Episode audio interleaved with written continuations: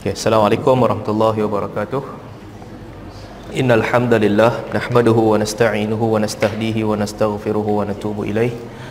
Wa na'udzu billahi min shururi anfusina wa sayyiati a'malina. May yahdihillahu fala mudilla lahu wa may yudlil fala hadiya lahu. Wa ashhadu an la ilaha illallah wahdahu la syarika lah wa ashhadu anna Muhammadan Allahumma salli ala Muhammad wa ala ali Muhammad kama sallaita ala ali Ibrahim innaka Hamidum Majid wa barik ala Muhammad wa ala ali Muhammad kama barakta ala ali Ibrahim innaka Hamidum Majid. Amma ba'd. Alhamdulillah dengan izin Allah Subhanahu wa taala kita telah berjaya untuk melangsungkan kuliah uh, akidah kita ni selama ataupun sebanyak 11 sesi ini sesi yang ke-11 dan insya-Allah sesi yang terakhir sebelum mungkin kita boleh melangkah ke tajuk-tajuk yang lain. Ada banyak lagi nama-nama dan sifat-sifat Allah Subhanahu Wa Taala yang kita tak sempat nak bincang. Cuma uh, ada kesempatan yang lain mungkin kita dapat teruskan. Tapi se, uh, sekurang-kurangnya dalam tempoh 11 siri ni kita dah melihat bagaimana cara untuk memahami akidah perbezaan pandangan ulama tentang akidah apa akidah yang cuba disampaikan oleh Nabi sallallahu alaihi wasallam dan sebagainya. Mudah-mudahan ini semua menjadi bekalan kita ha, untuk kita bawa ke akhirat.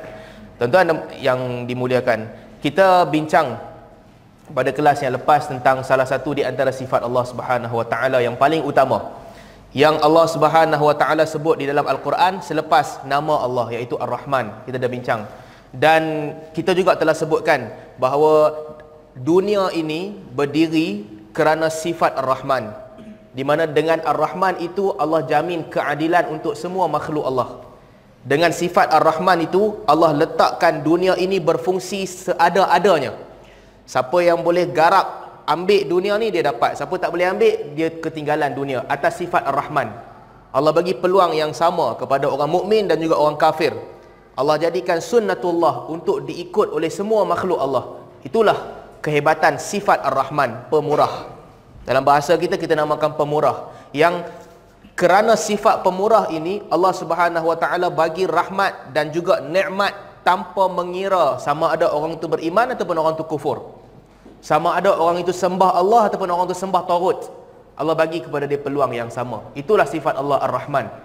Dan kerana besarnya sifat Ar-Rahman ni, kita juga telah bincangkan yang para ulama menyebut nama Ar-Rahman adalah nama eksklusif untuk Allah Subhanahu Wa Taala. Sebagaimana Allah. Sebab Allah nama Allah lah. Ar-Rahman satu sifat yang manusia tak boleh nak ikut, manusia tak boleh kopi. Manusia tak boleh sampai ke tahap pemurah. Bagi tanpa mengharapkan balasan. Bagi kepada semua yang dia suka dan yang dia benci. Dan manusia tidak memiliki sebanyak tu untuk dia bagi. Jadi manusia tak boleh disifatkan dengan Ar-Rahman. Kalau nak namakan, kena namakan Abdul Rahman. Hamba kepada Ar-Rahman. Sebagaimana kita namakan Abdullah. Selain daripada sifat Ar-Rahman, sifat-sifat lain, manusia ataupun makhluk, dia boleh dinamakan dengan sifat itu. Walaupun pada hakikatnya dia tak sama dengan Allah. Allah subhanahu wa ta'ala raziq, bagi rezeki. Kita juga bagi rezeki kepada orang yang kita nak bagi. Tapi tak sama kita bagi dengan Allah bagi. Kita bagi dalam bab tasarruf ataupun menggunakan harta yang Allah kurniakan kepada kita. Allah bagi dalam bab harta itu milik Allah. Afu, pemaaf. Allah Subhanahu Wa Taala pemaaf, kita juga pemaaf. Ada orang boleh jadi pemaaf. Muntaqim, membalas kejahatan orang lain, membalas kepada keburukan yang orang buat. Allah Subhanahu Wa Taala membalas keburukan orang kafir. Manusia juga dia balas keburukan yang orang buat kepada dia. Latif, lembut. Lembut bukan bukan lembut macam sotong, lembut yang apa? Uh, lunak terhadap orang lain. Ada orang dia bersifat dengan sifat lunak terhadap orang lain. Memberi petunjuk dan sebagainya. Ala kulli hal, Sifat Ar-Rahman balik kepada cerita kita, sifat itu adalah eksklusif untuk Allah Subhanahu Wa Taala. Hari ini kita nak mulakan sedikit bincang tentang sifat Rahim. Lepas tu kita boleh ringkaskan baliklah semua yang kita dah pernah belajar dalam kelas akidah ni. Baik, sifat Rahim saya dah sebut dalam minggu dalam dua minggu lepas kalau tuan-tuan masih ingat para ulama apabila Allah sebut Ar-Rahmanur Rahim mereka tahu bahawa Ar-Rahman membawa makna yang lebih umum daripada Rahim Rahim makna dia lebih khusus daripada Rahman. Kemudian para ulama khilaf. Ini dia sepakat yang Rahman umum Rahim khusus. Kemudian mereka berbeza pandangan. Apa yang khususnya Rahim? Sebahagian ulama mereka kata rahim sifat yang Allah beri di akhirat. Allah beri kepada orang yang Allah sayang di akhirat. Tetapi pandangan yang lebih kuat adalah rahim bukan sahaja di akhirat, di dunia dan di akhirat. Di dunia juga Allah Subhanahu wa taala bersifat rahim dengan orang yang Allah suka. Wa kana bil mu'minina rahima. Sesungguhnya Allah bersifat rahim bersifat penyayang kepada orang beriman. Rahim ni penyayang. Allah bagi ataupun Allah rahmati seseorang tu kerana Allah sayang kepada dia. Baik. Apa tanda sifat rahim Allah kepada orang beriman? Satunya Allah letakkan syariat yang mana syariat ni bagi manfaat kepada manusia. Sebab tu para ulama yang bahaskan bab maqasidus syariah mereka bahas kenapa hukum-hukum syarak ni wujud mereka sampai kepada satu kesimpulan hukum syarak ni semua sekali limaslahatil ibad untuk kebaikan hamba Allah bukan untuk Allah. Dalam hadis Nabi sallallahu alaihi wasallam sebut kalau kamu semua ni sembah Allah tak ada siapa pun kufur semua sembah Allah. Itu tidaklah memberi apa-apa kepada Allah pun. Kalau kamu semua kufur kamu kufur, tak ada siapa beriman, itu tak merugikan Allah Subhanahu wa taala pun.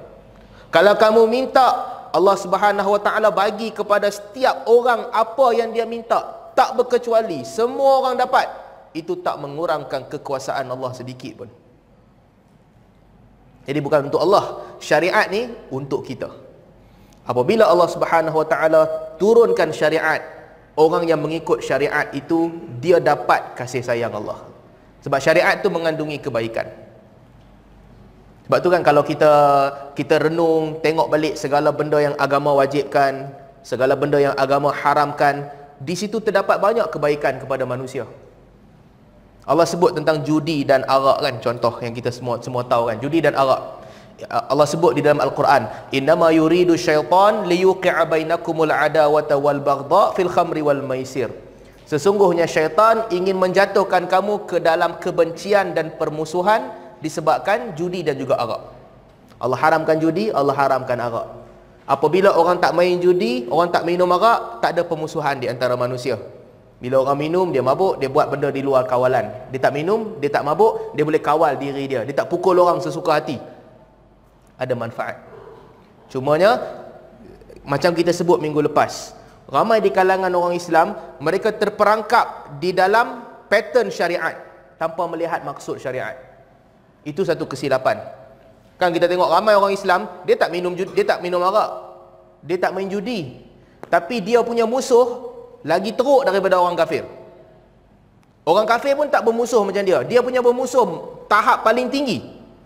Sedangkan dia tak minum arak dan tak main judi. Kenapa?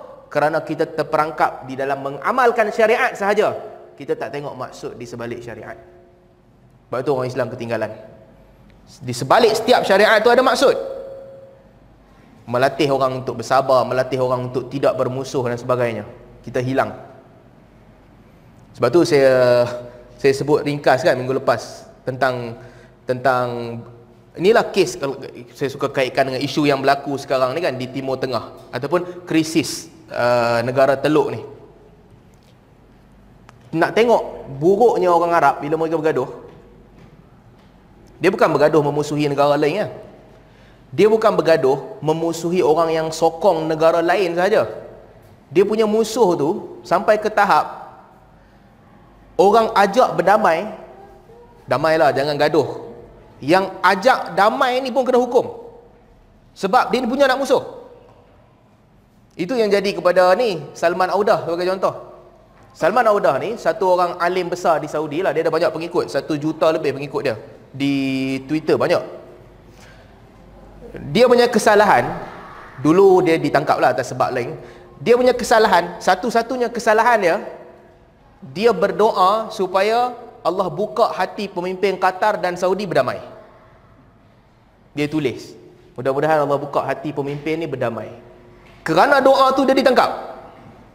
Dan tak ada pendakwaan sampai sekarang hilang duduk dalam penjara tanpa dikesan. Ini masalah orang Islam. Kita jauhi arak. Kita jauhi judi. Arak oh tak boleh.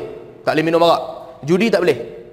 Tetapi maksud di sebalik pengharaman arak dan judi yang Allah sebut al-adawah wal baghdha kebencian dan permusuhan kita masuk dalam kebencian dan permusuhan. Sebab tu ramai orang Islam mereka ketinggalan. Bab lain sama juga. Apabila Nabi wasallam ajar contoh kan. Kenapa ada hadis-hadis tentang ruqyah? Yang banyak hadis tentang ruqyah. A'udzu bikalimatillahi tammati min syarri ma khalaq. Aku berlindung dengan perkataan Allah yang paling sempurna daripada kejahatan makhluk-makhluknya. Bismillahilladzi la yadurru ma'asmihi syai'un fil ardi wala fis sama' wa huwas samii'un 'alim dengan nama Allah yang tidak ada sesuatu di langit dan bumi pun yang boleh memberi manfaat sesungguhnya Allah Maha mendengar dan Maha mengetahui. Apa maksud ayat-ayat ni semua? Bila kita baca apa maksudnya? Maksudnya di sebalik ayat ni menjadikan jiwa orang Islam tu kuat. Bila kita baca kita tadabbur Aku berlindung dengan kalam-kalam Allah yang paling sempurna daripada kejahatan makhluknya. Dengan nama Allah, tak ada benda yang buruk di langit dan bumi pun yang boleh menimpa aku melainkan dengan izin Allah. Bila kita baca benda-benda ni, patutnya jiwa kita kuat. Qul a'udhu birabbil falak. Katakanlah, aku berlindung dengan Tuhan yang memiliki waktu falak. Waktu subuh. Min syarrima khalaq. Daripada kejahatan makhluk-makhluknya wa min syarri ghasiqin idza waqab. Daripada kejahatan malam apabila gelap gelita. Sampai habis kita baca ayat. Apa maksud ayat ni? Maksudnya nak bagi jiwa orang Islam kuat. Tak ada apa boleh timpa kamu mudarat melainkan Allah. Tapi ramai orang Islam apa yang jadi? Dia baca ayat ni dia jadi lagi takut. Dia jadi lagi takut. Ada orang dia memang tak percaya hantu. Tak ada apa start dia belajar agama.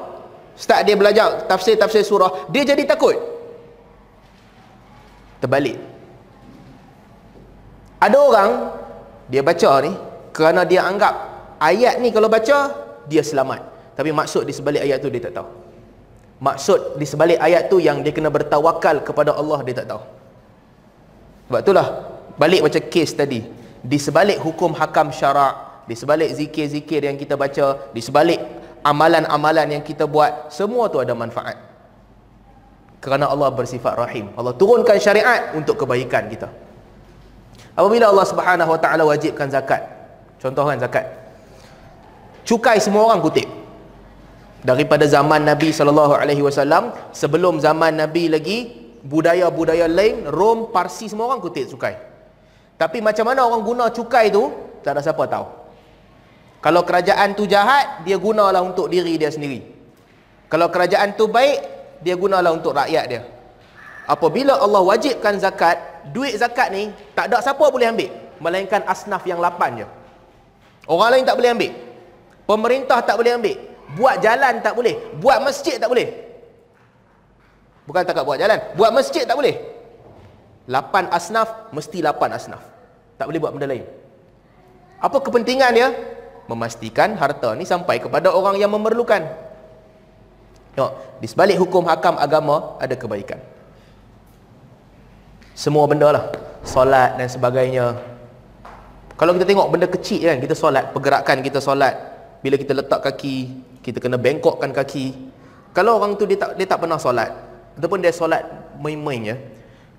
Gemuk lah sebagai contoh orang yang gemuk. Dia tak boleh nak bengkokkan kaki kan duduk tasyahud nak kena tekan pada kaki dia nak, nak turun sujud gerakan badan dia orang kalau tak pernah dan badan dia besar dia tak boleh tapi kalau orang tu biasa solat daripada dia kurus sampai dia gemuk dia solat pergerakan tu biasa pada dia Besar mana dia pun, kaki dia fleksibel, dia boleh pusing, dia boleh letak.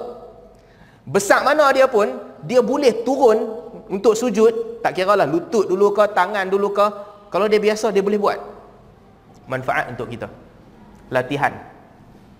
Kau malas bersenam ke, kau rajin bersenam ke, kau dapat manfaat tu. Salat jamaah bagi contoh. Mana ada orang lain yang jumpa jiran dia tiap hari 5-6 kali? Tak ada siapa. Tapi orang yang solat jemaah dia jumpa karyah dia, siapa yang duduk dalam karyah dia dia jumpa tiap tiap hari dia jumpa 5 kali. Muka yang sama, walaupun dia tak teguk, tiap hari dia tengok muka yang sama. Jadi ringkasnya kerana sifat rahim Allah Subhanahu Wa Taala syariat ni sampai kepada kita. Di sebalik syariat ni ada rahmat. Kadang-kadang kita tahu, kadang-kadang kita tak tahu, kita terlepas pandang. Jadi itu yang pertama. Yang kedua, kerana sifat rahim Allah Subhanahu wa taala juga kalau kita tengok ayat-ayat al-Quran hadis-hadis Allah Subhanahu wa taala bagi jaminan kepada kita yang ada dosa yang Allah akan ampunkan. Rahim Allah. Ada benda yang Allah tak suka dosa Allah tak suka. Inna Allah la yuhibbul asimin. Allah tak suka orang buat dosa. Tapi Allah bagi tahu dalam Quran ada dosa Allah akan ampunkan. Kerana rahim kasih sayang Allah. Allah bagi tahu, ni semua ni dosa, ini semua benda haram. Dalam Quran dalam sunnah. Lepas tu Allah bagi tahu lagi, selagi kau tak masuk dalam ni kategori dosa-dosa ni yang yang besar ni, dosa besar ni, selagi kau tak masuk, yang lain-lain tu aku ampunkan. Kerana sifat rahim Allah Subhanahu Wa Taala. Dan semua dosa besar ni kalau kita ukur untuk kebaikan kita. Allah tak bagi kita zina haram zina berzina dosa besar apa mudaratnya? Manusia lah mudarat. Macam kita tahu macam-macam mudarat keluarga tak terjaga anak tak ada bapak dan sebagainya. Selain daripada zina tengok benda yang tak patut tengok dengar benda yang tak patut dengar dan juga sebagainya. Allah larang kita buat. Wa kullil mu'minina yaghuddu min absarihim. Wahai Muhammad katakanlah kepada orang beriman tundukkan mata. Wa kullil mu'minati yaghdudna min absarihinna. Wa katakan kepada perempuan beriman, tundukkan mata. Tapi dalam masa yang sama, Allah Subhanahu Wa Taala janji kat kita, engkau jaga diri engkau daripada zina, aku ampunkan dosa engkau yang lain. Rahim Allah Subhanahu Wa Taala.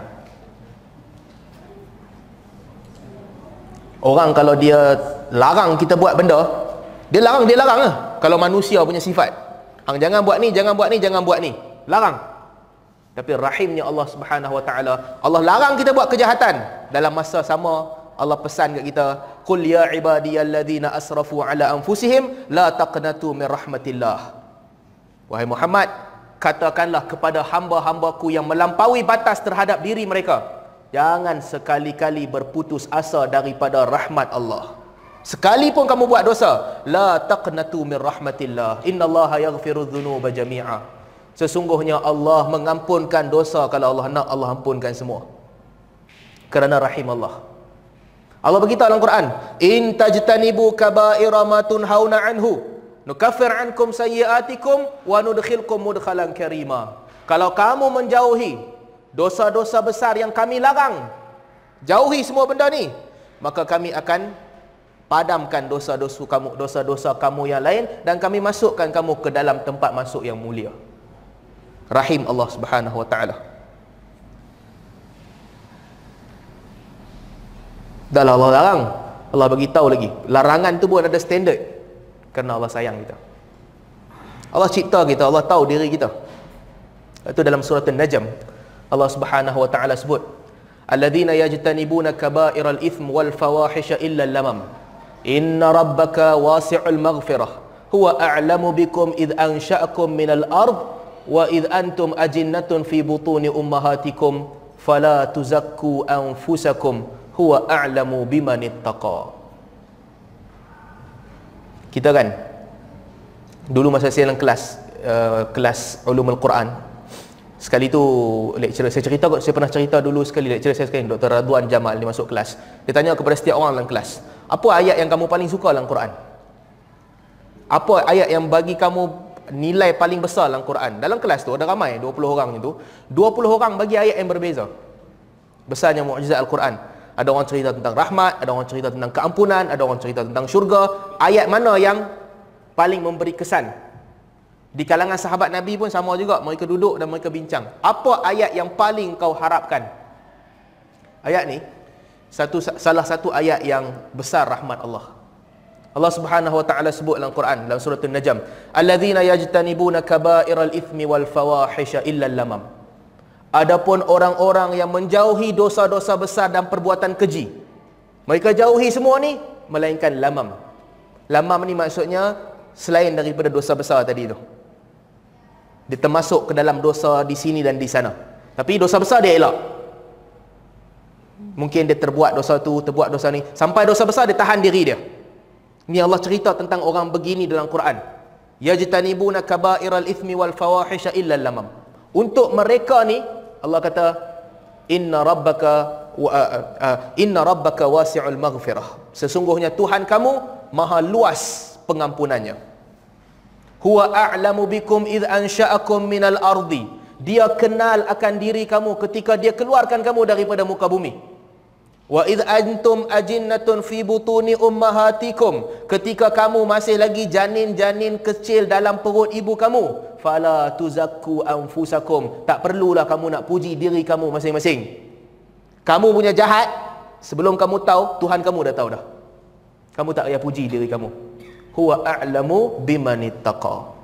Dialah yang mengetahui akan orang-orang yang bertakwa. So kerana rahim Allah ni Allah Subhanahu Wa Taala cerita kat kita ayat ni. Jangan berputus asa daripada rahmat Allah. Jangan buat dosa besar. Jangan masuk ke dalam dosa. Dalam masa yang sama jangan putus asa. Itu sifat rahim Allah Subhanahu Wa Taala.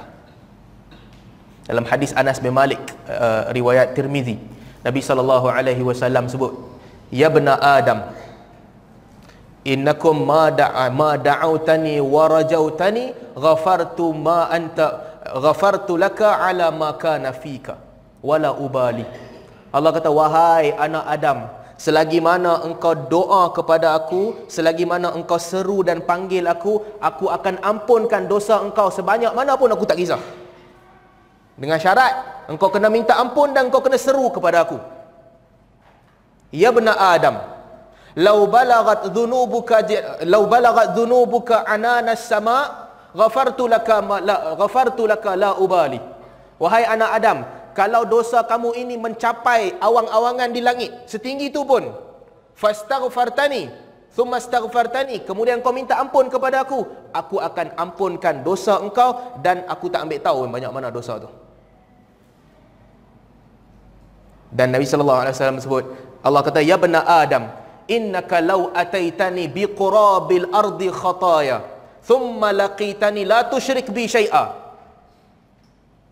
Ataituka biqurabiha maghfirah. Allah kata wahai anak Adam kalau engkau datang kepada aku membawa dosa seberat bumi ni sebanyak bumi ni tapi engkau datang berjumpa dengan aku tanpa ada syirik sedikit pun sebanyak bumi itu jugalah aku akan bawa keampunan kepada engkau. Sifat rahim. Cuma rahim Allah ni bersyarat jangan buat syirik. Buat syirik tak ada rahim innallaha la yaghfiru an yushraka bihi. Allah takkan mengampunkan orang yang melakukan syirik kepada Allah. Sebab tu tuan-tuan nanti kalau ada masa kan cuba buka dalam uh, sahih muslim. Imam Muslim letak beberapa hadis tentang cerita orang terakhir masuk syurga.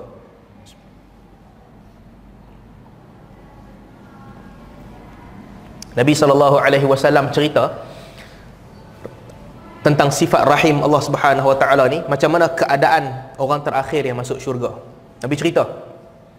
Hamba Allah yang terakhir masuk syurga dalam hadis Abdullah bin Mas'ud dia akan berjalan sekejap merangkak sekejap. Sebab azab dalam neraka tu teruk sangat untuk dia. Dia diazab kerana dosa dia. Kemudian dia berjalan. Bila dia tak larat berjalan dia merangkak. Dia berjalan dan merangkak untuk keluar daripada neraka dan sekali sekala masa dia jalan nak keluar tu dia akan disambar oleh api neraka. Sebab dosa-dosa yang pernah dia buat dalam hidup dia.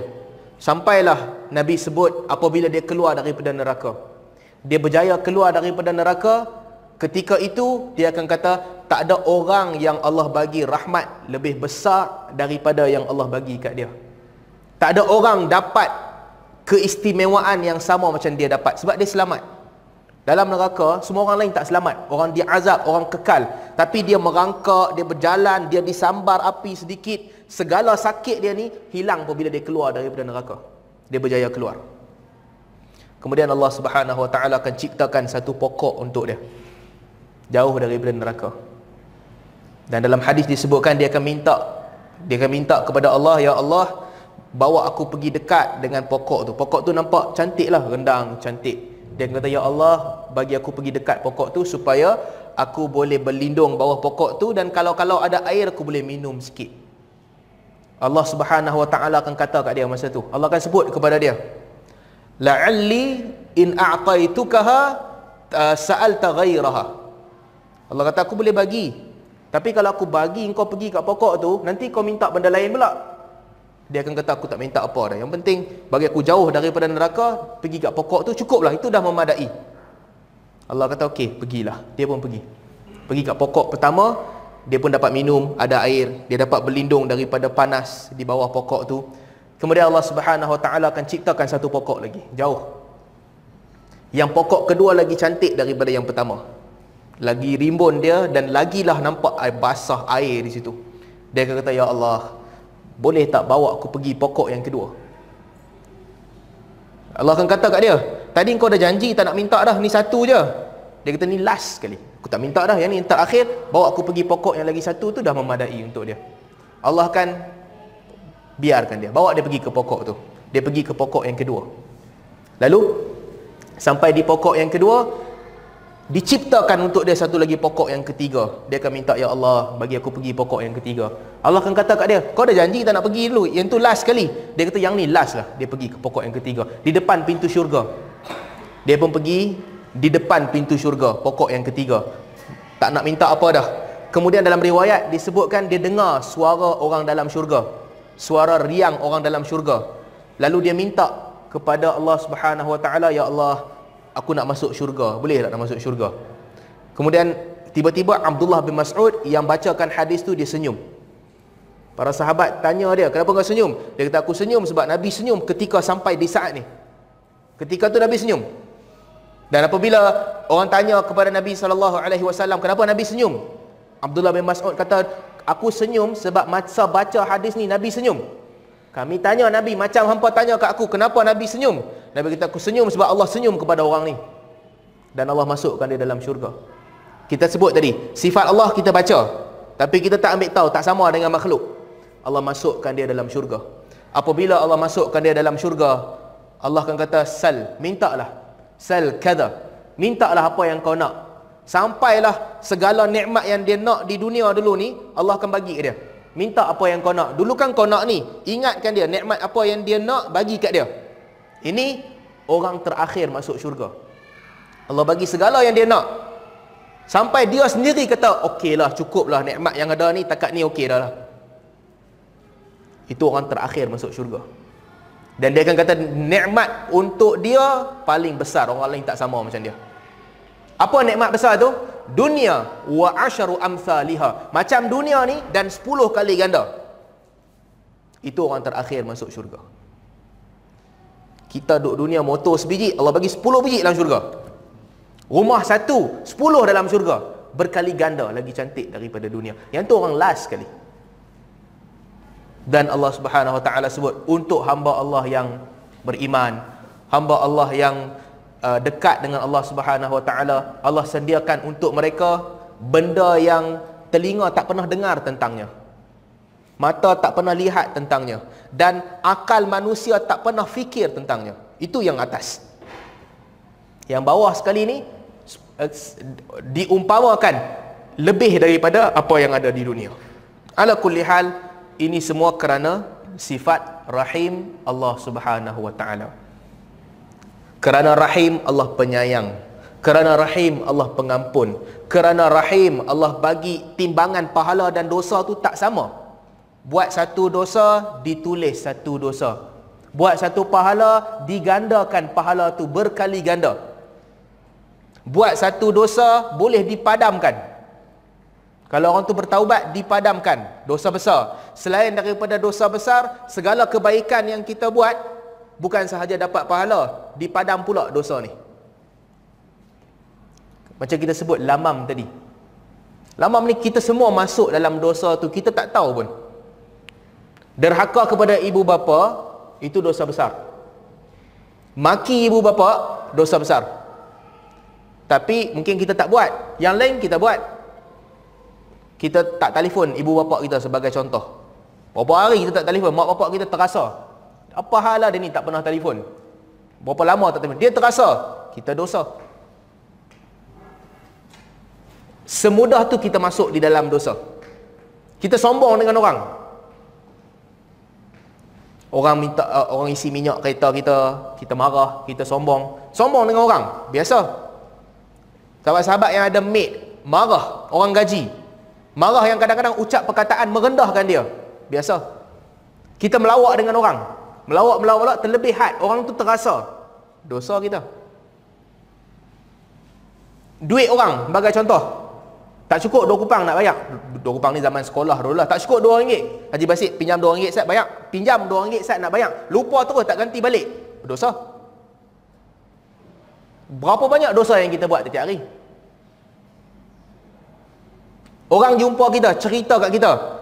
Aku ada rahsia sikit lah nak abang cerita sikit. Uh, masalah sikit. Contoh ni, contoh tak ada kena-mengena dengan saya kan, ataupun siapa-siapa. Bini aku ni asyik minta nak beli barang ya, nak beli tu, nak beli ni. Macam-macam benda dia minta.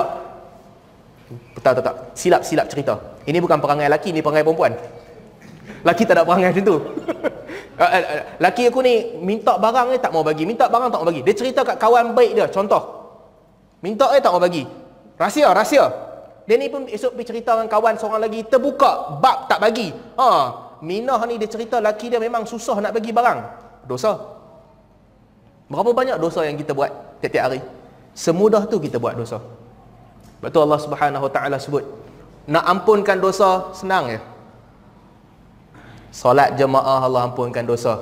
Antara satu solat dengan satu solat lagi Zuhur sampai asak Tiap-tiap hari kita duduk ofis Berapa banyak dosa kita buat kat ofis Ampun antara tengah-tengah tu Antara satu Ramadan Dengan satu Ramadan Setahun tu berapa banyak dosa kita isi Allah ampunkan antara tengah-tengah tu Semua tu kerana sifat Rahim Allah subhanahu wa ta'ala dan selain daripada tu dosa-dosa besar kena bertaubat. So saya ingat tentang sifat ni saya berhenti setakat ni dululah. Ha? kita dah sebut tentang Ar-Rahman dan juga Ar-Rahim. Sifat-sifat lain tuan-tuan boleh baca sendiri ataupun nanti kalau masuk kuliah akan datang kita sebutlah sedikit sebanyak kalau kita melalui apa-apa nas berkaitan dengan sifat Allah Subhanahu Wa Taala. Jadi kita ringkaskan balik tentang pengajian tauhid kita ni. Pertama sekali kita dah sebut yang manusia dia perlu kepada Tuhan ha? saya nak ringkaskan balik sepanjang sebelah kelas ni manusia secara semula jadi jiwa dia perlu kepada Tuhan semua orang perlu dia tak boleh elak sebab kita memang dilahirkan untuk bergantung kepada makhluk lain. Tak ada orang boleh hidup tanpa bergantung dengan makhluk lain. Tak ada orang boleh hidup sendiri. Sesombong-sombong mana orang tu pun dia mesti bergantung kepada makhluk lain. Dia mesti kena minta tolong kepada makhluk. Dan makhluk bergantung kepada makhluk. Pokok tak boleh tumbuh sendiri. Mesti kena ada orang tanam. Kalau tak ada orang tanam binatang pergi lempar benih mesti bergantung naluri itu ada dalam jiwa kita dan pergantungan ini sampailah kepada pergantungan Tuhan yang paling tinggi manusia dia perlu bergantung kepada Tuhan azali itu semula jadi fitrah lepas dia perlu bergantung orang berbeza-beza. Macam mana nak cari Tuhan tu? Siapa Tuhan tu? Di situ manusia berbeza. Majoriti manusia, kebanyakan orang ni di dunia ni kebanyakan orang apa cara dia nak kenal Tuhan? Dia dilahirkan agama apa orang tempat tu ikut, yang tu lah dia ikut. Majoriti orang. Dia tak pernah fikir pun. Kalau dia lahir di tengah-tengah masyarakat Kristian, Kristian lah dia. Dalam bab lain dia boleh kaji, dia boleh mendalam, dia boleh buat kajian saintifik. Mai bab agama, Kristian lah dia. Kalau dia lahir di tengah-tengah masyarakat Yahudi, Yahudilah dia. Kalau dia lahir di tengah-tengah masyarakat Hindu, Hindulah dia. Majoriti orang macam tu. Lahir di tengah-tengah masyarakat Muslim, Muslimlah dia. Sebab agama ni orang malas nak fikir. Orang malas nak kaji. Betul ke ada agama ni? Orang malas nak kaji. Kalau dia kaji, dia akan nampak bercelaru, tak logik sebahagian agama, tapi dia malas nak kaji. Kalau kita duduk dengan orang Kristian kan bila kita bincang, kita bincang dengan orang Kristian. Mana boleh agama kamu ni tak logik? Tiga Tuhan adalah tiga. Kamu kata kamu monotheism, satu Tuhan. Tapi macam mana boleh ada anak, bapa dengan Holy Spirit?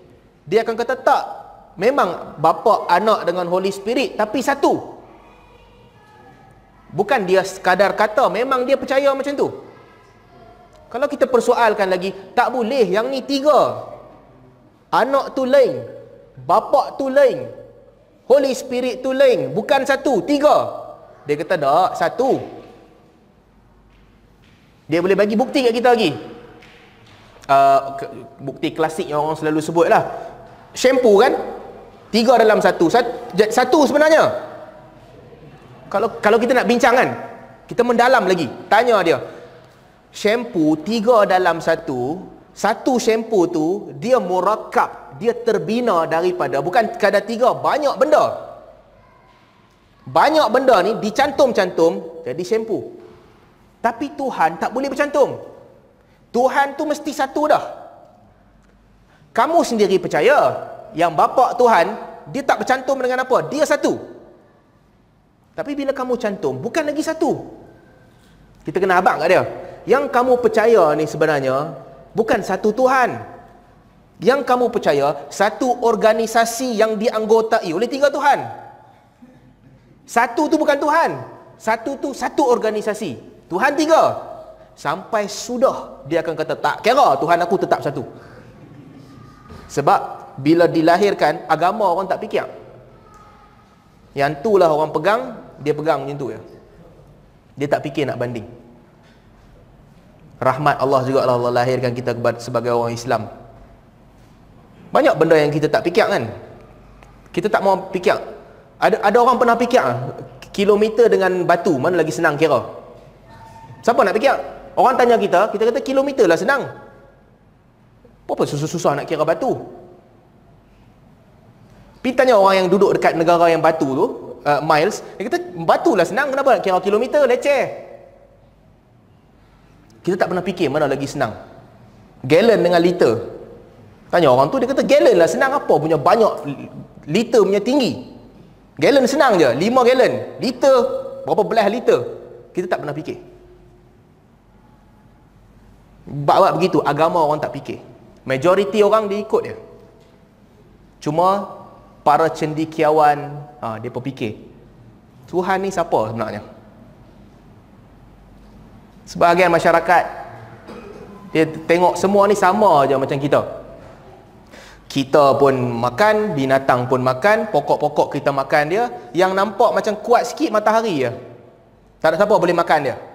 Depa sembah matahari. Dia tahu matahari tak cipta apa-apa pun, dia sembah matahari.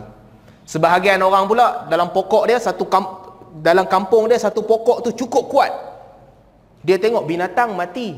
Pokok-pokok lain mati. Orang mati. Semut-semut mati. Ah, makanan basi. Pokok ni dari muda sampai tua, tetap duduk di situ. Sembah pilah pokok tu, dia sembah pokok tu. Ada orang begitu lah. Apa yang dia nampak dia boleh sembah, dia sembah. Ada orang dia tahu Tuhan ni memang tak boleh nak nampak. Tuhan ni gaib daripada pandangan. Tapi nak bagi senang sembah Tuhan, dia cipta berhala. Dia buat batu. Kalau batu tu bentuk sama macam kita, tak ada power lah batu tu. Kan kita lukis muka siapa-siapa buat batu. Sama macam orang. Tambah sikit power dia. Hang ada dua tangan. Batu tu bubuh empat tangan. Kuat sikit daripada orang biasa. Pendekar kalau kuat dia bawa senjata, letak senjata kat tangan batu tu, sembah. Tanya, batu tu ke ciptakan? Tak. Pasal apa sembah? Simbolik, sembah. Orang fikir. Itu fikir orang awam lah. Orang yang pengetahuan dia basic. Dia nampak benda seronok sikit nak sembah, dia pun sembah. Orang awam. Orang yang cerdik sikit, apa dia buat? Dia fikir juga. Tapi cara fikir dia berbeza. Kan tuan-tuan kalau masih ingat, kita cerita tentang ahli falsafah. Ahli falsafah dia orang cerdik daripada orang awam. Tapi dia pun sama juga. Fikir. Macam mana Tuhan ni? Dia kata matahari bukan Tuhan. Matahari part of the system. Pokok bukan Tuhan. Selama mana pokok itu hidup, akhirnya dia mati juga. Patung tak boleh jadi Tuhan. Maka dia fikir. Segala benda yang ada di atas dunia ni, semua terkip, bercantum. Kita bercantum daripada anggota Pokok-pokok bercantum daripada uh, dia punya kulit, dia punya dahan, dia punya daun, dia punya batang. Binatang bercantum. Makanan bercantum. Kek bercantum. Telur, tepung, sumbat semua jadi kek. Fikir sebahagian lah, sebahagian ahli falsafah. Mereka kata memandangkan semua benda bercantum, mesti ada something yang dia tak bercantum. Itulah Tuhan. Jadi sebahagian ahli falsafah bila tanya dia siapa Tuhan? Dia kata Tuhan ghair murakkab. Tuhan tak terbina daripada apa-apa. Sebab segala yang bercantum ni, namanya bercantum, dia makhluk. Jadi mereka kata, Tuhan bukan bercantum. Sebab tu ahli falsafah kata Tuhan tak ada sifat. Sebab kalau ada sifat, dia kata tak boleh. Kalau ada sifat, artinya bercantum. Ha, sebab tu, kalau orang tanya siapa ahli falsafah kata Tuhan tak ada sifat? Ah, ini asal mazhab dia. Sebab dia kata semua yang bercantum ni makhluk. Jadi Tuhan tak boleh Ar-Rahman, tak boleh Ar-Rahim, tak boleh Al-Malik, tak boleh Al-Quddus, tak boleh. Sebab sifat ni semua tambahan. Itu satu mazhab. Mai ahli falsafah lain pula dia fikir. Dia fikir dia kata, "Eh, buanglah teori cantum ni." Dia tengok benda dia kata, "Eh, semua benda bergerak rupanya eh." kereta bergerak, bumi bergerak, pokok bergerak, kulit kita sentiasa bergerak, semakin tua, semakin tegang. Tak ada benda yang statik. Dia kaji, kaji, kaji. Origin dia apa? Original dia mesti ada something yang statik yang menggerakkan semua benda lain.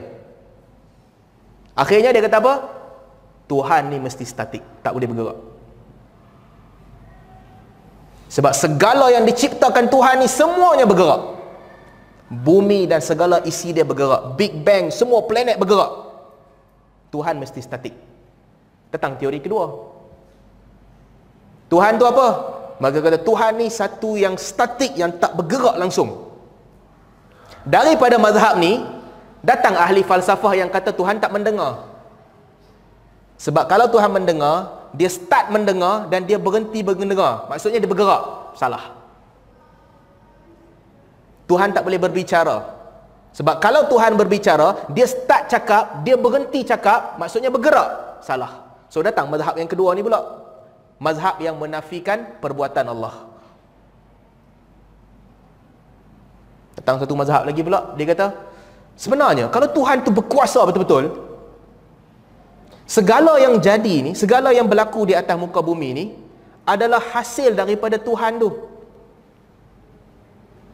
Wujud tu sendiri kalau Tuhan tu wujud segala benda lain ni semua adalah sekadar gambaran daripada kewujudan Tuhan tu sendiri. Kalau Tuhan tu lampu di mana tempat yang sampai cahaya ini semualah Tuhan tu. Maka daripada mazhab tu datang wahdatul wujud yang dia kata semua ni Tuhan lah sebenarnya Siapa sampai makam paling tinggi, dia akan sedar tidak ada yang wujud melainkan Tuhan. Ini semua cendikiawan punya fikir. Fikir-fikir macam-macam. Akhirnya ciptalah konsep masing-masing. Kita buat apa? Kita ikut para rasul. Rasul kata Tuhan macam mana? Begitulah Tuhan. Allah kata Tuhan macam mana? Begitulah Tuhan. Sebab kalau ikut akal manusia, macam-macam tafsiran. Semua orang menyalahkan tafsiran orang lain. Tak ada siapa boleh dakwa tafsiran dia betul. Kalau kita pergi ke satu kampung orang asli yang sembah pokok. Okey, sembah pokok. Kita pergi kat kampung tu, kita kata sebenarnya bukan pokok ni Tuhan, bukit tu Tuhan. Bukit lagi kuat daripada pokok. Orang asli tu akan marah kita, hang jangan kurang ajar dengan Tuhan. Bukit tu bukan Tuhan, pokok Tuhan. Sebab budaya. Dia fikir cara dia. segala benda gaib ni kebanyakan orang dia ikut dia fikir je sama juga dengan syaitan benda yang menakutkan di satu tempat pergi ke tempat lain tak menakutkan kita takut mayat kan kita takut mayat ni kira kalau satu kampung tu ada kereta mayat contoh kan ada kereta mayat semua penghuni kampung tu akan bincang mana nak letak kereta mayat ni. Hanya jangan letak sebelah rumah aku, nanti aku kena kacau. Hanya jangan letak sebelah rumah aku, nanti aku kena kacau. Hanya jangan letak sebelah kedai aku, eh kedai aku tak laku. Bukan dia bukan takut mayat. Van mayat tu pun dia takut dah. Punya takut, betul-betul punya takut mayat. Mayat fobia. Pergi ke tempat lain, kan ada budaya di Indonesia kan yang satu kampung pendalaman mana, setiap tahun dia akan keluarkan mayat tu, dia siapkan mayat pakai elok-elok, uh, tacap mana-mana kulit yang dah hilang bagi elok buat pesta. Keluarkan mayat tu letak ambil gambar tok nenek dia. Cukup setahun tu okey datuk dah puas hati dah. Datuk pergi masuk kubur balik. Tahun depan datuk keluar balik. Kalau kita pergi kat situ tempat tu kita kata sebenarnya mayat ni semua hantu. Mau dia tak bernampak kepala kita? Ni datuk akulah. Dia tak takut mai tempat kita mayat kita takut. Tempat dia tak kisah. Segala benda gaib ni otak manusia yang nilai dia. Otak kita. Sebab itulah sandaran yang paling kuat adalah wahyu. Wahyu kata tu Tuhan Tuhan lah. Wahyu kata tu sifat Tuhan sifat Tuhan lah. Wahyu kata tu syaitan syaitan lah wahyu kata syaitan tak ada kuasa tak ada kuasa lah senang cerita sebab tu kan tuan-tuan kalau uh, Tuan-tuan masih ingat saya pernah cerita dulu dalam kuliah sirah. Nak cari Tuhan ni menggunakan akal susah. Tak ramai orang berjaya. Ramai orang gagal sebab mereka ikut dia. Tak ramai orang dia boleh keluar daripada budaya dia dia cari Tuhan. Sebab itulah di zaman sebelum Nabi sallallahu alaihi wasallam diutuskan jadi nabi. Dalam ramai-ramai Arab jahiliah ni ada 10 orang je yang para ulama katakan mereka ni orang paling cerdik. 10 orang ya dalam ramai-ramai orang yang sembah berhala pergi sembelih dekat dengan uh, berhala dekat Kaabah 10 orang ni je mereka kumpul sama mereka mereka bincang. Mereka tutup pintu rahsia bincang sesama sendiri. Semua 10 orang ni sepakat mereka kata agama Quraisy ni bukan agama yang betul. Mereka bukan lagi mengamalkan agama Nabi Ibrahim dulu. Mana boleh kita Allah Ta'ala turunkan kambing kat kita Allah turunkan hujan dekat kita Kita sembelih kambing atas nama berhala. Ini syirik. Bayangkan 10 orang ni je. Akhirnya mereka bersepakat yang agama ni tak betul Kita kena cari agama lain. 10 orang berusaha cari agama. Antaranya uh, Warakah bin Naufal. Warakah bin Naufal dia cari-cari berjalan Dia pergi ke Syam dia jumpa, dia masuk agama Kristian. Dia kaji kitab-kitab Kristian. Dia baca lagi banyak pada orang Kristian. Sampai bila dia baca-baca dia buat keputusan yang agama Kristian ni tak betul. Sampai dia tahu yang akan ada nabi diutuskan. Sebab dia baca semua sejarah para nabi dia kaji antara Kristian dengan Yahudi Yahudi out Kristian paling betul yang ada hanyalah Kristian itu Warakah bin Naufal kaji sampai dia tua dia buta dia Bayangkan dia orang Arab, dia pergi ke Syam, dia belajar bahasa dan dia baca Bible, dia faham betul. Sebab tu bila Nabi SAW dapat wahyu mula-mula, Khadijah bawa pergi Warakah, jumpa Warakah bin Naufal. Tanya, apa dia jadi dengan Muhammad ni? Dia pergi nampak ada benda peluk dia, suruh dia baca. Warakah bin Naufal cerita, ini yang main dekat engkau ni, Namus. Dia ni lah yang turun dekat Musa dulu. Sebab dia baca kitab-kitab dulu. Dan dia cerita kat Nabi, kalaulah nanti kaum kau keluarkan kau daripada sini, aku masih hidup, aku akan pertahankan kau betul-betul. Nabi tak tahu apa masa tu. Nabi kata, awal mukhriji, takkan dia nak halau aku keluar daripada kampung, aku tak buat salah apa pun. Warakah bin Naufal kata, semua orang yang bawa benda sama macam kau bawa, kena halau daripada kampung. Kalau aku muda masa tu, aku akan pertahankan kau. Ini satu orang. Kaji, kaji betul. Satu orang lagi, uh, saya juga selalu sebut sebelum ni Zaid bin Amr bin Nufail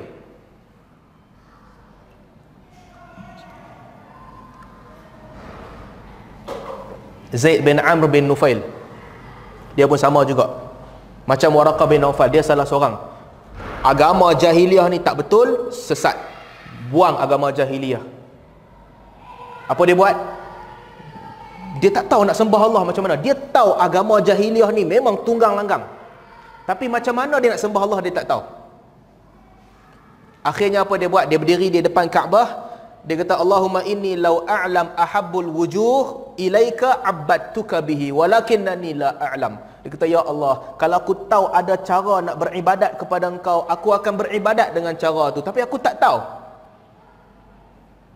Tak tahu apa cara nak beribadat tu. Dia dengar-dengar cerita orang kata dulu sebenarnya bila matahari condong sikit ketika tu orang solat zaman Ibrahim dulu dia buat benda yang sama dia tunggu bila matahari condong. Condong tu maksudnya waktu zuhur. Condong sikit dia akan solat. Setiap tahun dia buat haji seorang-seorang. Orang pusing berhala bogel dia tak buat. Dia pusing macam biasa pakai baju. Dia akan kata apa? Labbaika labbaika labbaika abadtuka Lab, Aku menyahut seruan seruan engkau ya Allah Aku menyembah engkau. Ustu bima azabihi Ibrahim. Dia tak tahu nak kata apa. Dia kata ya Allah Aku minta lindung dengan benda sama yang Ibrahim minta lindung dulu. Itu je yang dia boleh buat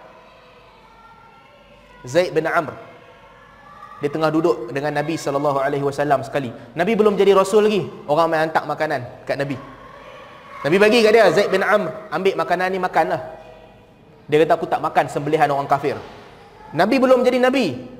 Ketika tu dia kata aku tak makan sembelihan orang kafir. Tapi dia tak tahu nak sembah Allah macam mana. Dia keluar daripada Mekah dia pergi ke Syam. Pergi ke Syam, dia tanya orang Yahudi, apa masalah aku nak masuk agama kamu? Boleh ke tak boleh? Orang Yahudi kata boleh. Tapi pendeta besar Yahudi ni kata kat dia kalau kau nak masuk agama kami engkau kena terima ghadabullah kemarahan Allah. Kami memang ahli kitab kami ada kitab tapi Allah marah kami. Kau kena terima kemarahan Allah kau masuk agama kami. Dia kata aku mai sini lari daripada kemarahan Allah. Aku tak suka agama kamu. Dia pergi cari-cari pendeta Kristian. Dia tanya aku nak masuk agama kamu? Mungkin agama kamu betul pendeta Kristian kata boleh tapi kami kaum yang sesat. Engkau kena terima kami kaum yang sesat engkau terima agama kami. Zaid bin Amr kata aku lari daripada kesesatan aku tak mau agama kamu. Dia pusing pusing Syam. Dia nak cari siapa yang masih kenal agama Ibrahim. Tak ada siapa. Jumpa pendeta Kristian jumpa pendeta Yahudi tanya semua orang siapa kenal agama Ibrahim? Semua orang tak tahu. Daripada Syam dia pergi ke Mosul Iraq. Cari lagi. Sampai jumpa satu pendeta dia tanya aku nak ikut agama Ibrahim. Siapa boleh ajar aku? Pendeta tu kata tak ada orang dah agama Ibrahim yang masih hidup ni. Engkau seorang yang duk cari agama Ibrahim. Tak ada siapa dah. Sampai pendeta tu kata tapi ikut perkiraan aku dekat seorang rasul akan diutuskan. Rasul tu akan diutuskan di Mekah.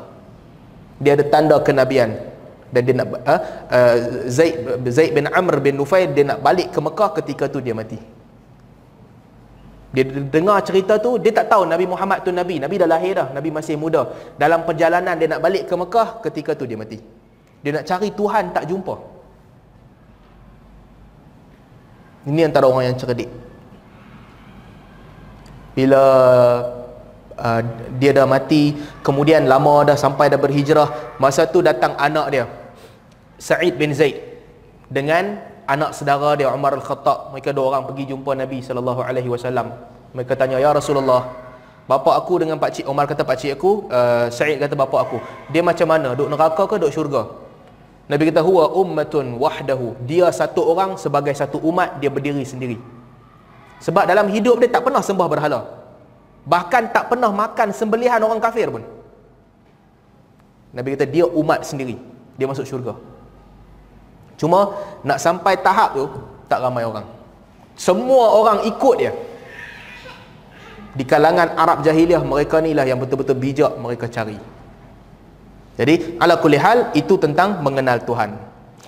Cuma last last kali sebelum kita tutup majlis ni, bila kita belajar tauhid, saya nak sentuh sikit apa pengajian tauhid ni patut bagi kat kita pertama sekali kita iktiraf Allah Tuhan kita. Memang kita buatlah. Kita iktiraf Allah Tuhan kita. Yang kedua setelah kita iktiraf Allah Tuhan kita kita kena sembah Allah sahaja.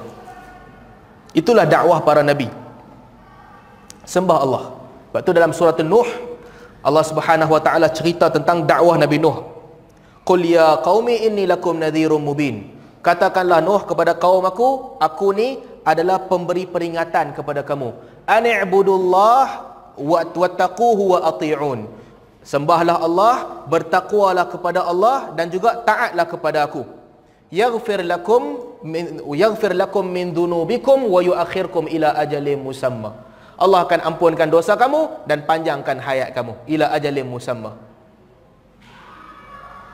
Itulah dakwah para nabi. Pertama i'tiraf, yang kedua sembah Allah.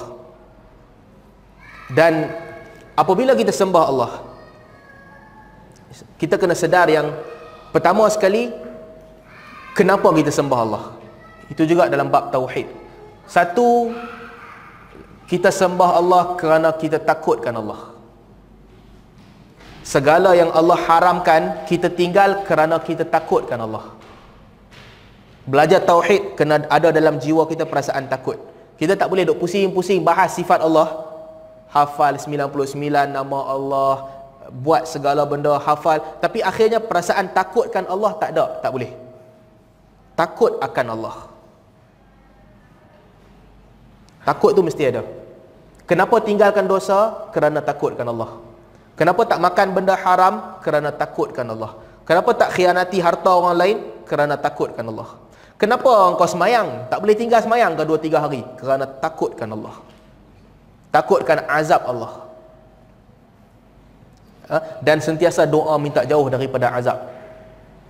Rabbana srif anna azab jahannam inna azabaha kana gharamah. Ya Allah, jauhkan kami daripada azab neraka. Kerana azab neraka itu azab yang pedih. So, satu, kena takutkan Allah. Minta jauh daripada azab neraka. Yang kedua, Tauhid juga mengajar kita untuk harapkan balasan kebaikan daripada Allah. Harapkan. Kita nak Allah bagi kepada kita kebaikan.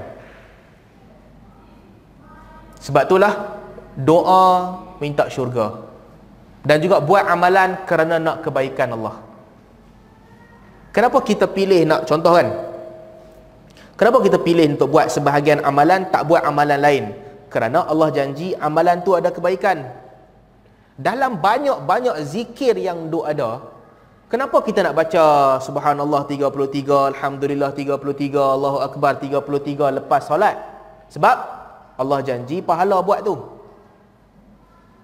sebab tu ini untuk screen ibadat. 10 orang bagi 10 petua. Tanya 10 orang, saya nak berubah, nak dapat pahala, apa perlu saya buat? Orang pertama kata, engkau nak buat dapat pahala, engkau kena buat sekian-sekian benda. Engkau kena setiap kali sedekah, orang kedua bagi nasihat solat, orang ketiga bagi solat bagi nasihat puasa, orang keempat bagi nasihat bagi makan binatang, orang kelima macam-macam nasihat.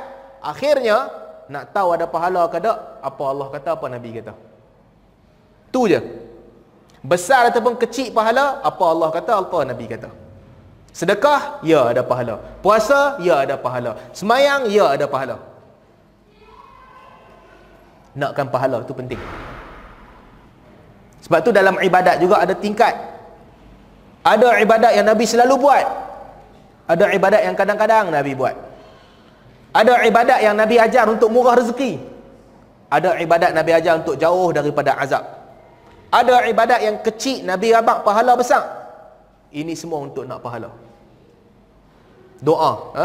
doa juga benda penting. Sebab tu Nabi wasallam doa. Allahumma inni as'alukal jannah wa ma qarraba ilaiha min qaulin wa amalin. Wa a'udzu bika minan nar wa ma qarraba ilaiha min qaulin wa amalin. Allahumma inni as'aluka an taj'ala kulla qada qadaitahu li khaira. Ha, doa yang bagus. Ya Allah, aku minta kepada engkau supaya bagi syurga kepada aku. Dan setiap benda yang mendekatkan kepada syurga. Perkataan dan juga perbuatan. Ya Allah, aku minta engkau jauhkan neraka daripada aku. Dan juga setiap benda yang bawa pi neraka. Perkataan dan perbuatan. Ya Allah, apabila engkau takdirkan setiap benda kepada aku takdirkanlah yang baik-baik belaka so yang kedua harapkan kebaikan dan yang ketiga buat amalan kerana cintakan Allah cintakan Allah satu makam yang lebih tinggi daripada nak pahala dan jauh dosa sebab nak pahala kita harap pahala. Jauh dosa kita harap jauh dosa. Tapi cintakan Allah kita buat ibadat. Bukan nak apa-apa pun. Bukan takut apa-apa pun. Kerana kita suka buat ibadat tu. Orang mukmin apabila dia biasakan diri dengan ibadat akhirnya ibadat tu akan jadi kecintaan dia.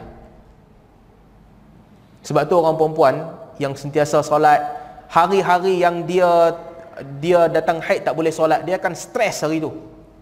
Sebab apa stres tak boleh nak solat. Kalau dia biasa baca Quran dia dia rasa tak tak cukup dalam hidup dia sebab dia tak boleh baca Quran. Orang tanya kepada Sa'id bin Musayyib apa hukum perempuan baca Quran ketika haid? Ramai orang kata tak boleh. Sa'id bin Musayyib kata wa kaifa la taqra wal Quranu fi jaybiha? Macam mana kamu nak halang dia daripada baca Al-Quran sedangkan Quran tu sentiasa dalam poket dia? Khilaf lah boleh baca ke tak? Cuma saya nak tekankan kalau ibadat tu orang buat buat buat selalu itu akan jadi rutin dan daripada nak pahala jauh dosa akan berubah jadi kecintaan kepada ibadat tu. Cinta kita tak rasa. Macam kita cinta bini, bini duduk sebelah kita tak rasa. Bini balik Malaysia sebulan baru kita tak tentu hala. Itulah cinta. Duduk sebelah memang kita tak rasa. Begitu juga dengan ibadat. Ketika kita solat, kita tak rasa. Tapi bila kita terlepas solat tu, ah time tu baru kita rasa. Katakan orang yang selalu solat subuh. Dia jaga solat subuh dia. Dia mimpi satu malam. Mimpi je, bukan ada apa mimpi. Mimpi yang dia bangun lambat daripada subuh. Mimpi sedar-sedar, dah pukul 8. Kerana mimpi tu dia sedih. Ya Allah, terlepas subuh rupanya. Bila dia bangun-bangun, eh baru pukul 5. Alhamdulillah, subuh tak terlepas. Itu maksudnya dia cintakan subuh tu. Bukan sebab nak pahala, bukan sebab nak jauh dosa. Cintakan subuh. Orang yang biasakan diri jamaah, sentiasa solat jamaah. Kalau dia sakit, dua hari, tiga hari tak boleh solat jamaah. Dia stres. Bukan stres sebab sakit, tapi stres ya Allah terlepas peluang untuk solat jemaah. Itu tanda cintakan ibadat. Orang yang biasa puasa tiap-tiap minggu. Time dia tak boleh puasa, dia rasa tak tenteram. Jadi kemuncak akidah ni nak menjadikan kita cintakan Allah. Ibadat bermula dengan takutkan azab, harapkan kebaikan. Dia akan berhenti dengan kita buat ibadat tu, kita jauhi maksiat tu semata-mata kerana Allah. Itulah makam Nabi sallallahu alaihi wasallam. Yang Nabi kata ju'ilatis salat qurratu ainilli. Dijadikan solat itu penyejuk mata aku. Solat bukan lagi untuk dapat kebaikan, bukan lagi untuk halang keburukan, tapi solat itu memberi ketenangan dekat Nabi. Solat itulah yang buat Nabi rasa relax. Nabi bangun malam, Nabi solat bengkak kaki. Bengkak kaki. Isteri Nabi SAW kata, apa susah sangat engkau dosa engkau dah diampunkan dah takkan Nabi nak masuk neraka? Kalau Nabi masuk neraka orang lain lagi dah masuk. Dosa engkau Allah ampun. Apa susah-susah nak solat macam ni? Nabi kata takkanlah aku tak boleh nak jadi hamba yang syukur. Sebab solat tu jadi qurratu ain penyejuk mata.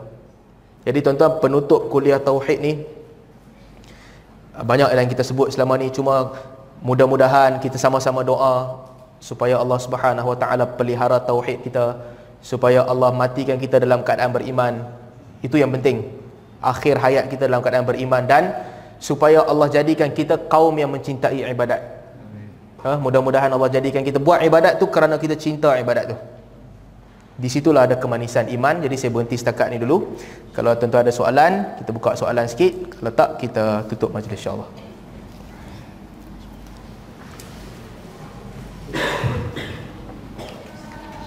InsyaAllah Boleh, kita orang Jelmi macam mana ni? Uh, Ustaz, saya, kalau orang tak nak tanya saya tanya tahu. Uh, Yang tajuk yang nak saya ingat uh, Itu lebih berujuk kepada Kau dan Raja Allah SWT Dalam akidah kita yang kita dah belajar. Tapi uh, kalau orang sufi pun ada kau dan raja orang ni yang hanya ataupun dia yang wali-wali pun ada kaum dan Bagaimana kita nak membataskan uh, akidah kita dengan akidah kita yang tidak? Uh, apabila Nabi ajarkan agama, ini benda penting yang kita kena faham. Nabi tak ajarkan agama ikut hari, kan? Tak ada hari ni kita belajar akidah esok kita belajar fiqah lusa kita belajar tafsir. Uh, nanti kita datang kelas tajwid pula. Nabi tak ajar gitu. Tak ada pemecahan ilmu. Zaman Nabi tak ada gitu. Nabi tak ajar gitu pun. Dan bila nama ilmu agama zaman tu maksudnya semua ilmu agama. Zaman tu ulum hadis tak ada lagi. Orang tak ambil tahu sahih ke dhaif uh, ilmu fiqh pun tak ada lagi. Usul fiqh tak ada. Nabi cakap apa? Amal lah kalau tak dengar daripada Nabi, dengar daripada orang lain. Kalau duduk jauh daripada Nabi, mereka pun gunalah ijtihad yang sikit-sikit. Tapi ilmu lengkap, ulumul hadis, ulumul Quran, usul fiqh, ni semua tak ada. Agama ketika tu begitu. Dan kemudian ilmu-ilmu ni disusun, ada ulama, ada pengikut dan sebagainya. Agama berkembang. Ada mazhab dan sebagainya. Macam mana nak pastikan yang kita betul-betul mengharap kepada Allah dengan amalan yang betul. Ataupun kita betul-betul nak jauh daripada azab dengan cara yang betul. Baik. Caranya tuntut ilmu. Dan ilmu tu berbeza-beza. Macam kita cerita tadi lah agama adalah satu benda yang ramai orang tak suka kaji. Dia tak suka kaji. Di mana dia dilahirkan begitulah cara dia. Kalau dia lahir syafi'i syafi'i lah dia sampai dia mati. Kalau dia lahir Hambali, Hambali lah dia sampai dia mati. Kalau dia lahir Syiah, Syiah lah dia sampai dia mati. Kalau dia lahir Khawarij, Khawarij lah dia sampai dia mati. Ramai orang begitu. Ramai orang. Tak boleh nak beza betul dengan tak betul. Jadi, antara benda yang penting, kalau ulama, ulama semua mazhab ada ulama. Daripada sesesat-sesat mazhab sampai sebetul-betul mazhab, semua ada ulama masing-masing. Jadi, nasihat umum untuk semua orang kan. Satu kita ikut guru kita lah. Guru cakap apa kita ikut. Tapi itu tak menjamin betul. Orang yang jumpa guru betul, betul ya? Orang yang jumpa guru sesat, sesat lah. Majority. Majority tak menjamin betul. Majority di Malaysia, Syafi'i. Majority di India dan Pakistan, Hanafi. Majority di Saudi, uh, Hambali. Majority di Afrika, Morocco, Tunisia, Algeria, Maliki. Majoriti tak menjamin betul juga. Macam mana nak tahu yang kita buat itu betul? Kalau betul-betul nak tahu macam mana kita buat itu betul, kita kena keluar daripada kempompong sikit je keluar. Kita kena baca Al-Quran, baca sunnah Nabi sallallahu alaihi wasallam, baca dulu. Lepas tu tengok siapa yang ajar dekat dengan Al-Quran, dekat dengan sunnah. Itu satu cara dia. Nasihat ni umum untuk semua orang. Orang Syiah tanya kita pun nasihat yang sama. Keluarkan daripada kepompong, baca Al-Quran, baca hadis Nabi. Kemudian tengok orang tu ajar dekat ke tak dengan Quran dengan hadis Nabi sallallahu alaihi wasallam. Apabila kita baca-baca hadis Nabi, kita akan dapati yang kesemua mazhab ni, Syafi'i, Maliki, Hambali, Hanafi, semua mereka dekat dengan hadis Nabi. Jadi ikutlah mana satu pun tak ada masalah. Bila kita baca Al-Quran dan Sunnah, kita akan dapati cara Nabi zikir. Kita nampak banyak cara Nabi zikir. Nabi suruh perlahankan suara, jangan bising. Nabi suruh zikir sentiasa kekalkan setiap hari dengan zikir yang sama. Nabi suruh zikir dalam keadaan menzahirkan tawaduk kita. Bila ada orang ajar zikir bising. Rap zikir. Nak nyanyi-nyanyi ya, suka hati ya. Rap. Bising betul. Dengan angkat tangan, goyang-goyang tangan. Baca hadis kita tahu yang eh ini bukan cara Nabi ajar. Itu salah lah. Pendekatan tu salah. Jadi cara dia untuk siapa-siapa juga sama. Nak pastikan kita betul-betul selamat, baca Al-Quran, baca hadis Nabi, tengoklah apa yang diajar tu kena ke tak kena. Kalau tak kena bukan. Kalau kena tu dia. Wallahu a'lam.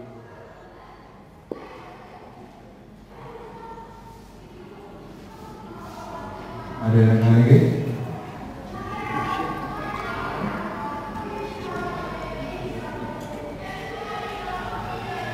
Ah, tapi saja.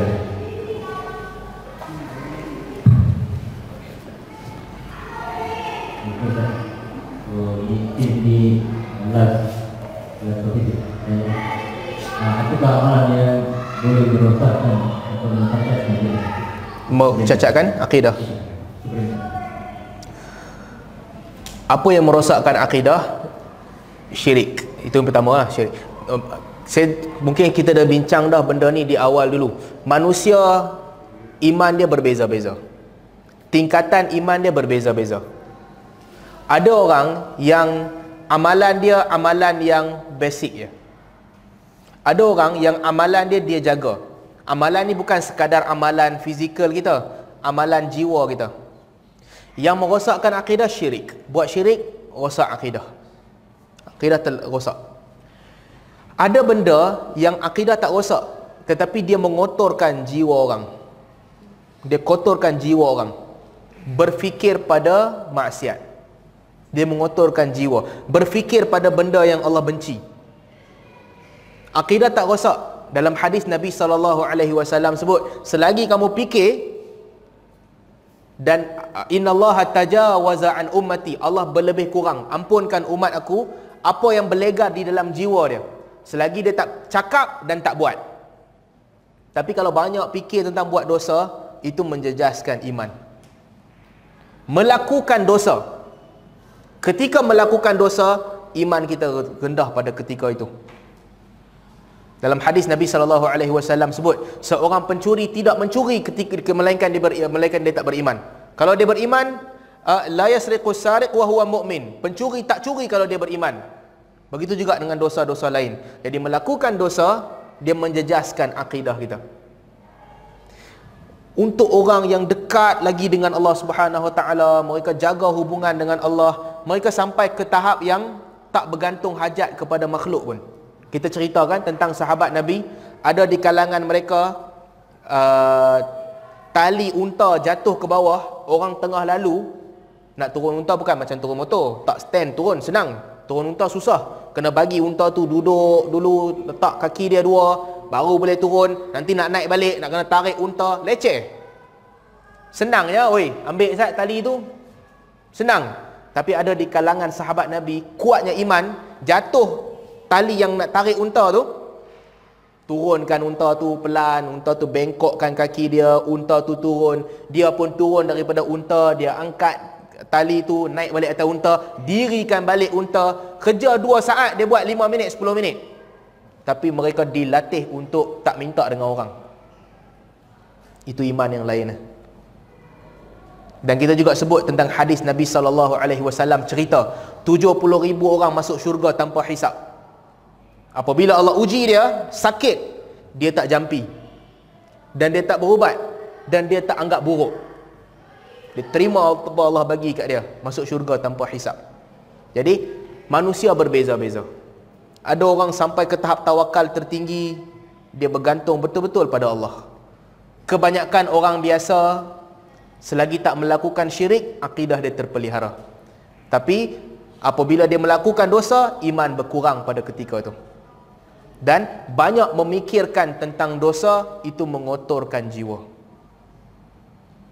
jadi ringkasnya begitulah jaga benda-benda yang yang uh, mengotorkan jiwa kita dan mendekatkan kita dengan dosa Cuma janji Allah yang saya sebut tadi ni, hadis yang terakhir kita sebut janji Allah in tajtanibu kaba'ira ma tunhauna anhu nukaffir ankum sayyiatikum. Ni Allah janji.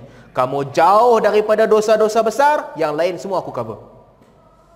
Allah ampunkan yang lain. Jadi tinggalkan dosa besar, tinggalkan syirik. Wallahu a'lam. Alhamdulillah ada ada ah, ah.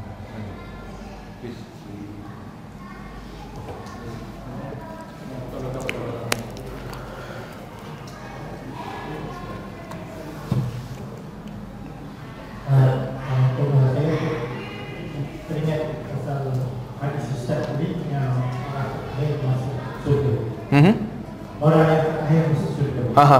Jadi uh, maksudnya dia minta Tuhan jadi ini last.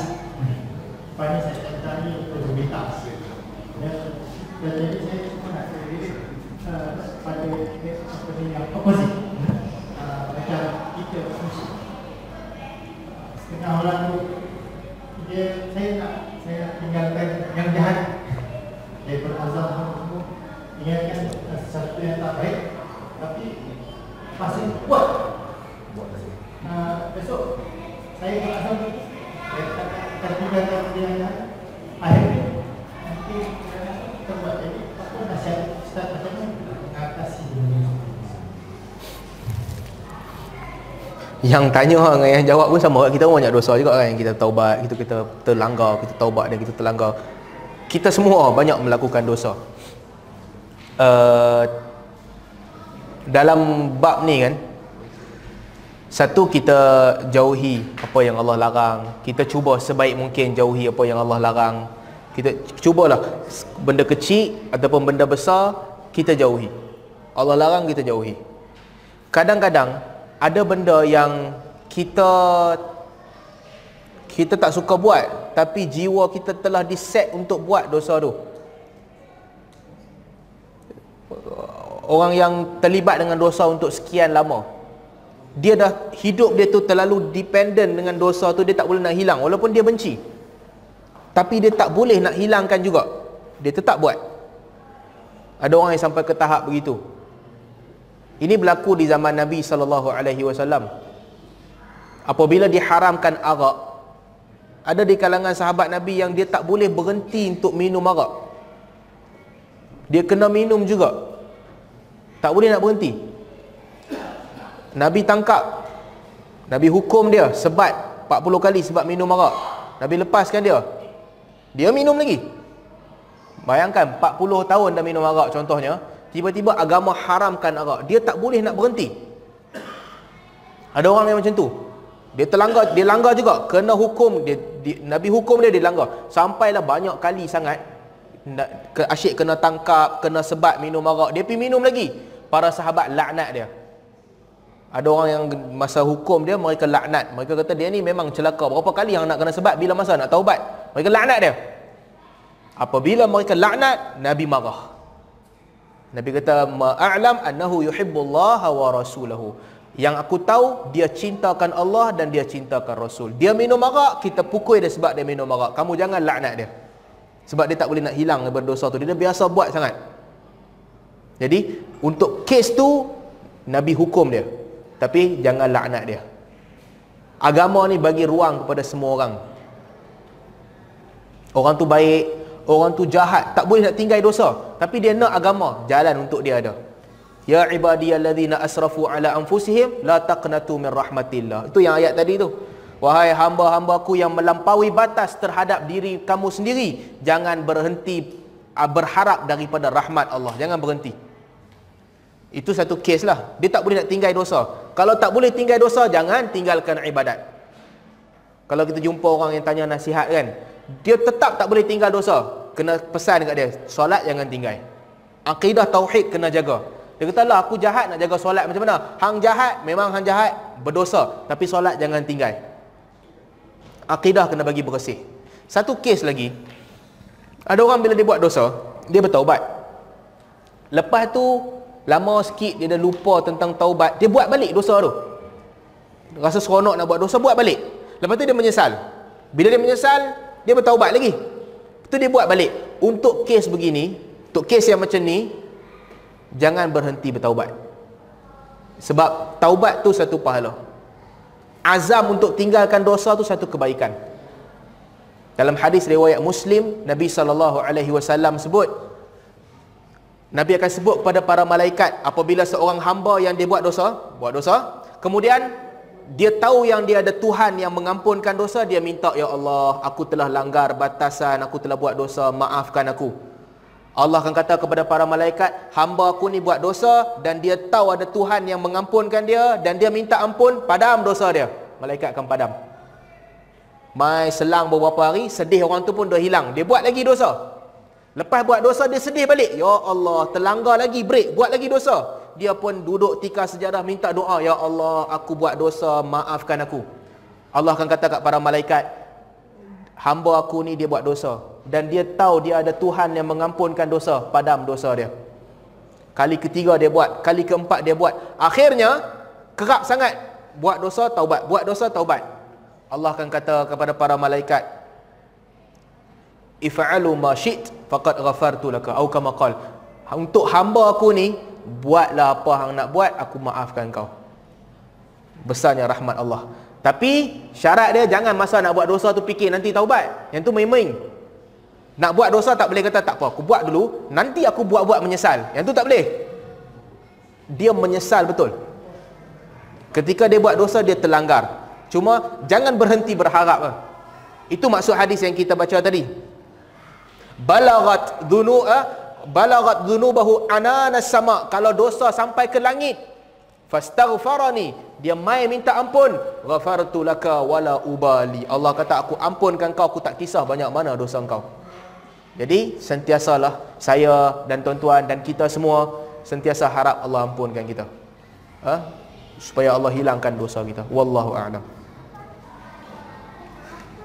Okey aku uh, itu remaja eh. Okey Ustaz, uh, macam kita ni selama satu setengah tahun awal Ustaz. Uh, agak lama juga. Uh, mungkin agak mungkin dah sebelum ni kita nak buat pengajian siri untuk Ustaz. Jadi Alhamdulillah. Uh, saya nak minta ni lah untuk majlis untuk eh, kita baca doa supaya kita dipelihara uh, akidah kita yang akidah yang benar. Menurut dan Sunnah dan insyaAllah kita aminkan insyaAllah أعوذ بالله من الشيطان الرجيم. بسم الله الرحمن الرحيم. الحمد لله رب العالمين والعاقبة للمتقين ولا عدوان إلا على الظالمين والصلاة والسلام على أشرف الأنبياء والمرسلين وعلى آله وصحبه أجمعين. اللهم اغفر لنا ما قدمنا وما أخرنا وما أسررنا وما أعلنا وما أسرفنا وما أنت أعلم به منا أنت المقدم وأنت المؤخر. لا إله إلا أنت. اللهم افتح علينا أبواب رحمتك وأبواب رضاك وأبواب فضلك وأبواب مغفرتك وأبواب بركاتك من السماء والأرض. اللهم اغفر لنا وارحمنا واكتبنا من الشاهدين. اللهم اغفر لنا وارحمنا واكتبنا مع الشاهدين. اللهم يسر أمورنا. اللهم يسر أمورنا.